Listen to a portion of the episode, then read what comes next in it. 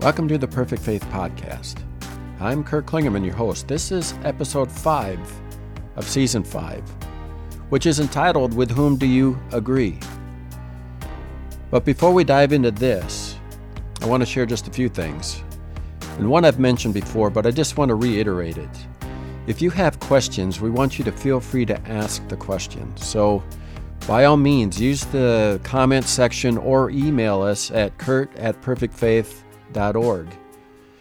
and also, if there's some things that we haven't covered that maybe you'd like to see covered in the future, you know, put some suggestions out there. We are definitely open to that. And if you have a prayer request that you'd like to share with us, we want you to feel free to do that as well. And just full disclosure, if you've got things you do not want shared, they are not going to get shared. Just simple as that. We respect your privacy. We'll only share to the degree that you want us to, and, and that's it. And finally, one more thought is we feel led to actually go back to some of the basics. In other words, start laying a foundation down. And so we're going to go to Christianity 101, if you will. And just, uh, or uh, another way you can phrase it is the beginning of the doctrine of Christ, which you can actually find this in Hebrews 6, verse 1 and 2, which kind of lays out the what is considered basic doctrine, if you will. So we're going to go there next, I believe. Lord willing, that's where we're going. So without any further ado, we'll jump into this episode. With whom do you agree? And I have a question to, for you right off right off the start, right out of the gate, and that is, do you agree with God's word? Are you, do you agree with God's word? And then that leads me to a second question. Do you think it's time that believers get crystal clear as to whether they believe the Bible? And the reason I ask that is because there's a number of people that say, I believe the Bible and I believe in the proceeding Word of God, but yet their confession doesn't quite match what they say they believe. And so, what are some reasons for that? Now, obviously, we all have our hypocritical moments, right? That doesn't mean we're necessarily full blown hypocrites. And what is a hypocrite? A hypocrite is an actor or someone who's pretending to be who they are not, quite simply. But we can have our moments where we say one thing and do another, or confess one thing and say another, and so on. You get what I'm what I'm saying. But there are some who say they believe, but again, as I said, the confession doesn't line up. And why? For some, it's simply they have not made the commitment to God, you know, that, that says there's no turning back, regardless of what's before me. There's some that are just dabbling in the Word of God. In other words, their heart's not been fully converted. You know, they're just kind of testing the waters they're not quite sure about the Bible, to be quite frank. And again, I'm no judgment here. I'm not judging anyone for it. It's just simply laying out where they may be at. It's just a point of clarity. And then there's those, of course, that don't really care all that much about it. In other words, it's been more of a convenience thing. You know, I will do this Christianity thing so long as it's convenient to me because I'm actually so wrapped in the world, wrapped up into the things of the world, I really don't care. So if it if it coincides with what I'm doing, great. If not, great. you know, that's just where they're at. It is really it it, co- it coincides with the parable of the sower, which Jesus taught us in Matthew 13 and Mark 4 as well as Luke 8 if you want to dive into them. So, those, of course, are obvious reasons for some. They just aren't there. They haven't grown any roots in the faith yet. But what about those who do believe the Bible? They do believe the proceeding Word of God. They are sincere. What's going on? What's going on with that? Could it be that they've been listening to mixed messages? And what do I mean by that? Well, I mean, it's kind of obvious. We have the wisdom of the world, and we have the wisdom that comes from the Word of God. And let's face it, for a number of us that have grown up in the world, uh, we've taken in a lot of the world's wisdom. And so we've got some different dialogues playing in our head as to what's right and what's wrong and what's a good way to go and so on. And frankly, some of the things from the world or the wisdom of the world, if you want to go there, might sound pretty good until you compare it to the Word of God or to the wisdom of God. But here's a funny thing the irony of it all, right? We know the wisdom of God is far superior, but even still, sometimes the Word of God may sound a bit backwards to some. And why do you suppose that is? Well, if you've believed a certain way for a long period of time, that's what you're comfortable with. We humans really love certainty. And so if we feel like something we've believed for a long time is certain, then we're going to hang on to that because it's where we find our comfort. It could be a tradition we learned in the family or maybe a tradition in church or wherever, something you know that we've grasped or took hold of and that's all we've known. So when the word of God comes, it sounds totally counterintuitive to what is the right thing to do, right thing to believe. And that's that's perfectly, you know, that's sensible. But we do need to realize that just because something is comfortable, it doesn't make it truth. You know, just because you're comfortable with something doesn't make it the truth. So we have to really consider this question too. What message plays the most important role in my life? In other words, when I hear mixed messages, which ones am I going to latch onto? Am I going to latch on to the wisdom of the world or am I going to latch on to the wisdom of God? Am I going to take a hold of the Word of God? You know, there's, you know, and that leads me to another point. A lot of people avoid the truth because when you face the truth, it brings you to a place of decision as to whether you're going to allow that truth to change you or call on you to make changes that you don't want to make because a lot of people don't want to make changes, even for the better. And that goes back to what we just said. It's because they are comfortable where they're at. And sometimes these changes can be very uncomfortable. And if anyone has told you walking with Jesus is easy, they didn't tell you the full truth, right? Being a disciple of Jesus Christ is not the easiest thing in the world. It is not, but it's the best thing. It definitely is the best thing, the most rewarding, the most joyful thing, but it's not the easiest. So, a disciple, by the way, is willing to change. He's willing to allow the Word of God to work in his or her life, to renew the mind. So, we begin to change the way that we think. And then we have all these crazy things in the world, you know, which can cause a lot of anxiety for people. For some, what they do is they head deep into the Word of God and they find comfort in the Word. And that means getting in the Bible.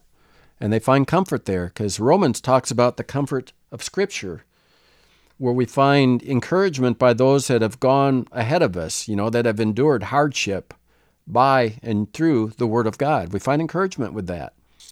And not only that, is if you don't hold the truth, if you don't have the truth, you are subject to confusion. And with confusion comes anxiety. You know, like we humans, you know, that certainty thing, we love to know what is ahead of us. We do not like the unknown for the most part. That makes us a little bit nervous. And if you don't hold the truth, you can be confused. Conversely, if you know the truth, you cannot be confused, right? So that's actually kind of a way you can tell whether or not you've got a full or counsel in the Word of God. You know, you could be studying something in the Bible and you get this I know that I know that I know that this, this is right. This is something that you can't be confused with. Let me share a very simple and silly example. If I came to you and said, to be saved, you have to believe in Jesus and you have to stand on your head and recite the Ten Commandments 10 times. Then you will be saved. Was that confusing? Confusing? of course not. That was silly. You know better than that, right?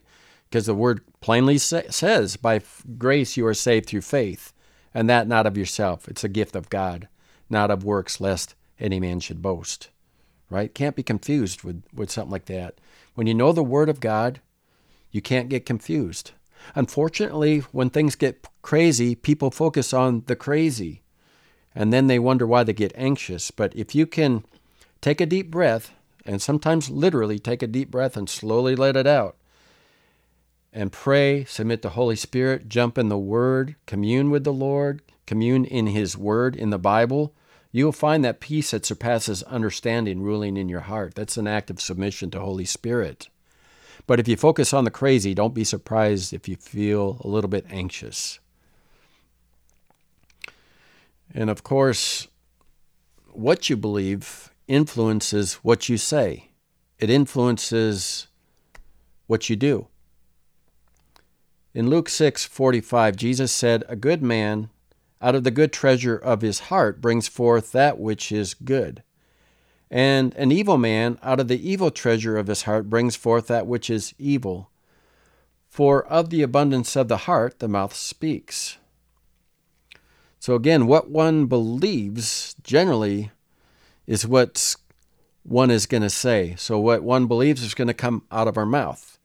Of course, there are some exceptions to that, like, for example, capitulating to peer pressure, right?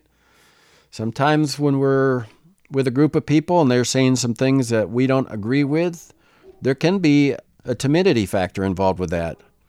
And if that's ever happened to you, you know, don't get too hard on you. It, it's a common thing. However, as you grow in the Lord and as you find yourself submitted to Holy Spirit who empowers you to be the say what is right in the right time. I mean, there is a time to speak and the time to be still. But you'll find a boldness as you submit to Holy Spirit, you know, and we can we've seen examples of that in scripture. We've seen that, for example, with the the apostles. Before Pentecost, they were afraid, but after Pentecost, when the Holy Spirit came upon them, they had boldness, right? They were bold. Okay, so let's jump into another section. Beware of subtleties, uh, subtly, uh, things that are subtle, right? It's not, sometimes it's not the big overt things that gets us off track, right? Sometimes it's the little things over a period of time that gets us a little bit off course. Here's a real simple example. And that is when you're reading a verse of scripture and you omit a word that's in that verse, it could definitely throw off the meaning of that verse. You follow what I'm saying? And it's the same thing in our daily walk. If we compromise just a little bit by a little bit by a little bit, next thing you know, we're way out in left field. The good thing about the Word of God, it can put us right back on track where it belongs. So beware of subtleties. Now, in relation to messages, it's very important that we pay attention to you know how we listen. How we listen. See sometimes how we listen is almost as important as to what we listen. For example in luke 8 verse 18 so take care how you listen. This is jesus talking. He's just been this is actually falls in conjunction with the parable of the sower. So this is Luke 8, verse 18. So take care how you listen. For whosoever has, to him shall be given, and whoever does not have, even that he thinks he has, shall be taken away from him. Again, the first part of that verse says, Take care how you listen. So, as I was getting alluding to, it's not only what we listen to, but it's in the way that we listen to it that makes a big, big difference. And one of the areas I'll touch on, and there's a lot of lot of places we could go with this, but let's just zero in on one area for the moment.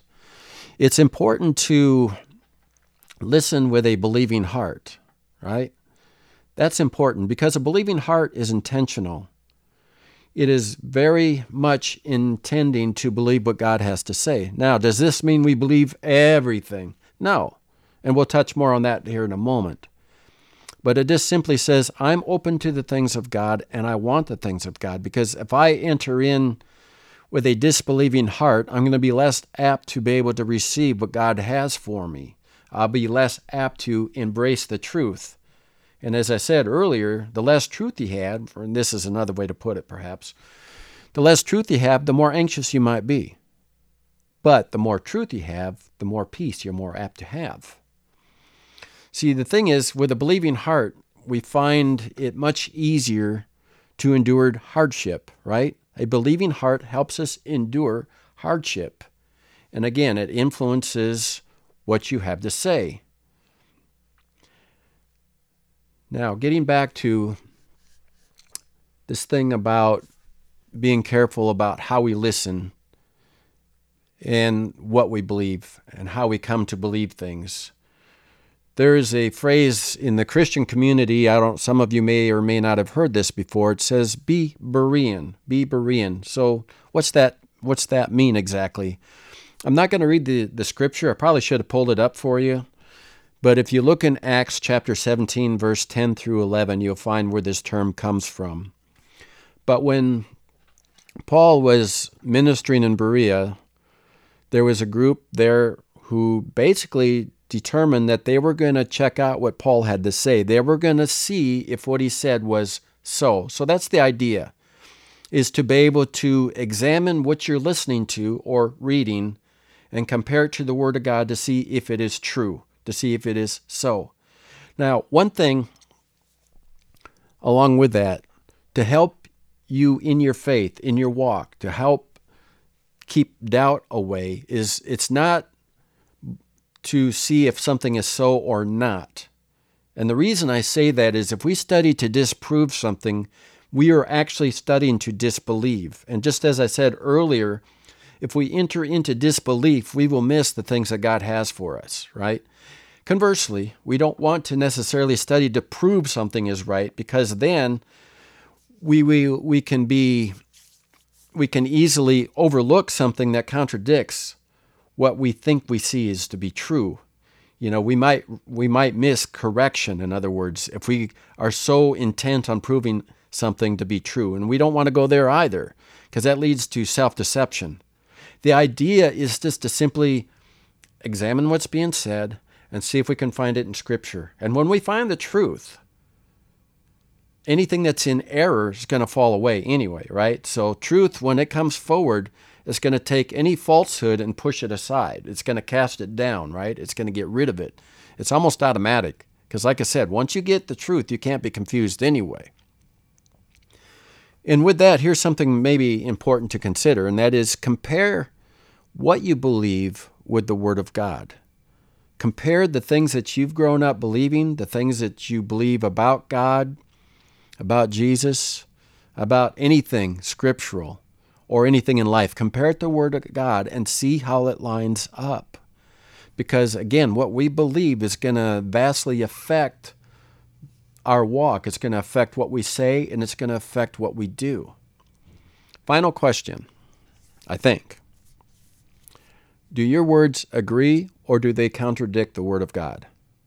Do your words agree or contradict His Word? Proverbs 18, verse 21.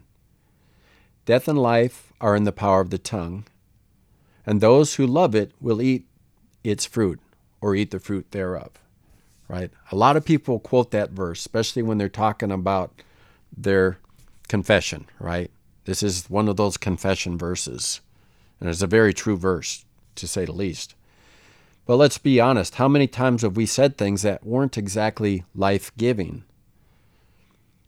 Sometimes it is would be a good thing, I believe, periodically, just to do a quick heart check, but also a good, for lack of better words, confession check. In other words, pay attention to what you say. Maybe think back on some conversations and the things that came out of your mouth and compare them to the Word of God and see if they lined up.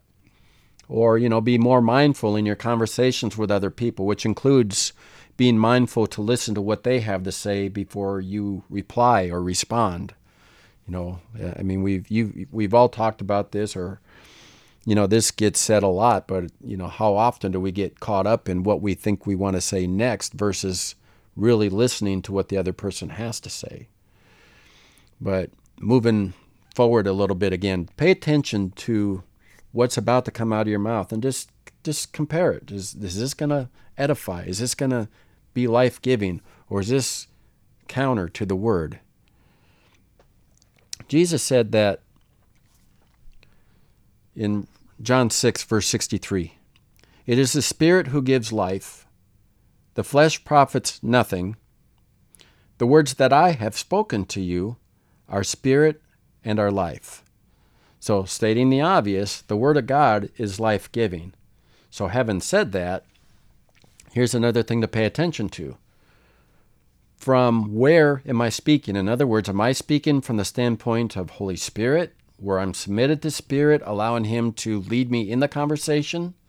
Or am I coming from the flesh, from the carnal mind, which has really very little to do with life and can be quite prideful, can be quite arrogant, can be quite uh, angry, wrathful? It can be a lot of things other than life giving. So before we start to say what we're going to say, it might be a good time to just consider where's this coming from? Where what is the source of these words? Is it going to be life-giving? Is it going to be edifying and so on? Just something to consider. In John 17, 17, Jesus said, Sanctify them in the truth. Your word is truth. So again, the word of God we know is truth, but but like it like he said, the word also sanctifies. It kind of goes along with what's written in Ephesians 5, where it talks about Jesus washing us with the water of his word. It cleanses us, it renews our mind, it gets us thinking in the right right way.